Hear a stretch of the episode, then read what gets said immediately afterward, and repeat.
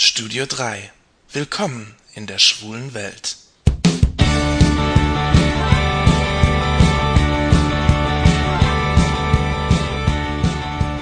Hallo Leute, hier ist wieder euer Studio 3 aus Saarbrücken.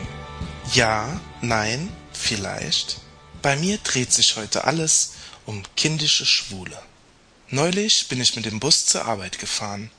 Wie das morgens so ist, saßen im Bus auch wieder einige Schüler auf dem Weg zur Schule. In der Reihe vor mir saßen zwei 13-, 14-jährige Mädchen. Eins der Mädchen trug eine Spange, hatte rosa Strähnchen in den Haaren und trug eine für ihr Gewicht und ihr Alter völlig unpassende Hüfthose. Das andere Mädchen war völlig in Schwarz gekleidet, hatte abgeknabberte schwarz lackierte Fingernägel und blätterte wild aufgeregt in einer Bravo. Die beiden unterhielten sich lautstark darüber, wie süß doch Bushido ist und wie bescheuert ihre Freundin Milena, weil sie sich von Mark getrennt hat.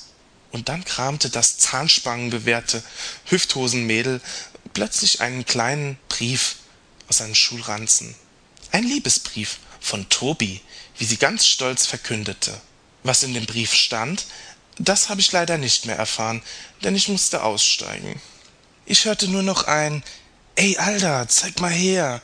Dann war ich weg. Auf dem Weg von der Bushaltestelle zur Arbeit dachte ich mir, Gott sei Dank sind dir 13-, 14-jährige Mädchen erspart geblieben. Solche kleinen, von sich selbst überzeugten, aber völlig ahnungslosen Tussis gehen mir total auf die Nerven. Die Pubertät ist ein Kapitel für sich und ich bin wirklich froh, dass ich sie hinter mir habe. Wobei meine Pubertät und die Pubertät vieler anderer Schwule sicherlich weitaus komplizierter abgelaufen ist als bei, sagen wir mal, normalen Jugendlichen. Briefchen schreiben, die erste Liebe, der erste Kuss, das hat in meiner Pubertät nicht stattgefunden. Ich war eher damit beschäftigt, mir darüber klar zu werden, dass ich schwul bin und ganz alleine für mich damit klarzukommen, dass ich unsterblich in den Schülersprecher Knut verliebt war. Ich denke, vielen Schwulen, die damals keine Erfahrungen mit Mädchen gesammelt haben, ging es ähnlich. Sich verlieben, gemeinsam von einem Popstar träumen, Diddlepostkarten schreiben und Trennungsschmerz, das kennen die meisten Schwulen aus ihrer Jugend nicht. Doch völlig unbekannt sind solche Erfahrungen nun auch wieder nicht. Manchmal glaube ich, pubertäres Verhalten hat sich bei vielen Schwulen einfach nur nach hinten verschoben. Gestandene Männer in allen Altersklassen verhalten sich kindisch wie Vierzehnjährige. Da werden einem Angebeteten Liebesbriefe mit Diddelmotiven geschickt. Willst du mit mir gehen? Ja, nein, vielleicht. Okay, das steht vielleicht nicht drauf, aber dann vielleicht die schwule Variante. Darf ich dich ficken? Nein, ja, nein, ich will dich ficken. Naja, und dann gibt es die Schwulen, die jeden Fitzel und jeden Zeitungsausschnitt von Robbie Williams sammeln, die total von ihm schwärmen und versuchen, auf jedes seiner Konzerte zu gehen.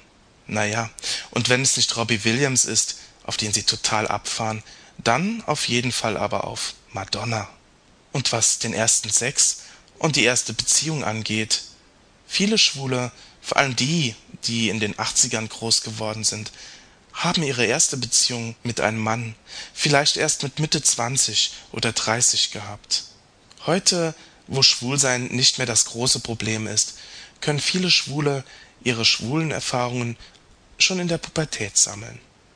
Und dann das Verlieben und die Liebe. Und dann gibt's die tragische Geschichte von mir und einem 18-Jährigen. Wir haben uns beim Chatten kennengelernt und lange miteinander gechattet. Irgendwann meinte er, ich glaube, ich habe mich verliebt. Er hat mich mit Komplimenten und Zuneigungsbekundungen überschüttet, obwohl wir uns, alles in allem, vielleicht fünf Stunden kannten.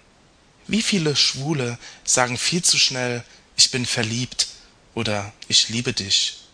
Liebe muss wachsen und hat nichts mit Verknalltsein oder mit Geilheit zu tun. Und auch ich musste das schmerzhaft erfahren, denn am nächsten Tag, da war von Liebe nichts mehr zu spüren, und der achtzehnjährige war plötzlich eher genervt von mir als verliebt. Und da wären wir auch schon beim Thema Trennung.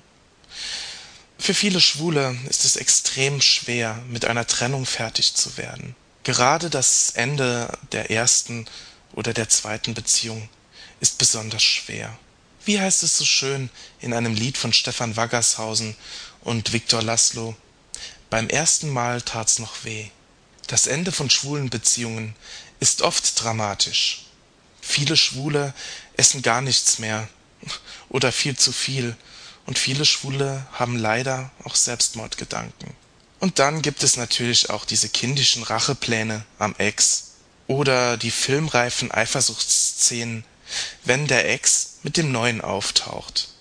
Alles in allem kindisch. Und ich finde ein Ausdruck davon, dass Schwule eben in der Pubertät keine Erfahrungen sammeln konnten. Erfahrungen mit Liebe, mit Schmerz, mit Zusammensein und mit dem sich trennen. Zu erkennen, wie das ist und wie das klappt mit der Liebe, das gehört dazu, zum Erwachsenwerden. Für uns ist das ein wichtiger Schritt auf dem Weg zum Schwulwerden. Ich glaube einfach, mit der Zeit wird man gelassener. Man sammelt mit der Zeit eben Beziehungs- und, naja, Lebenserfahrung.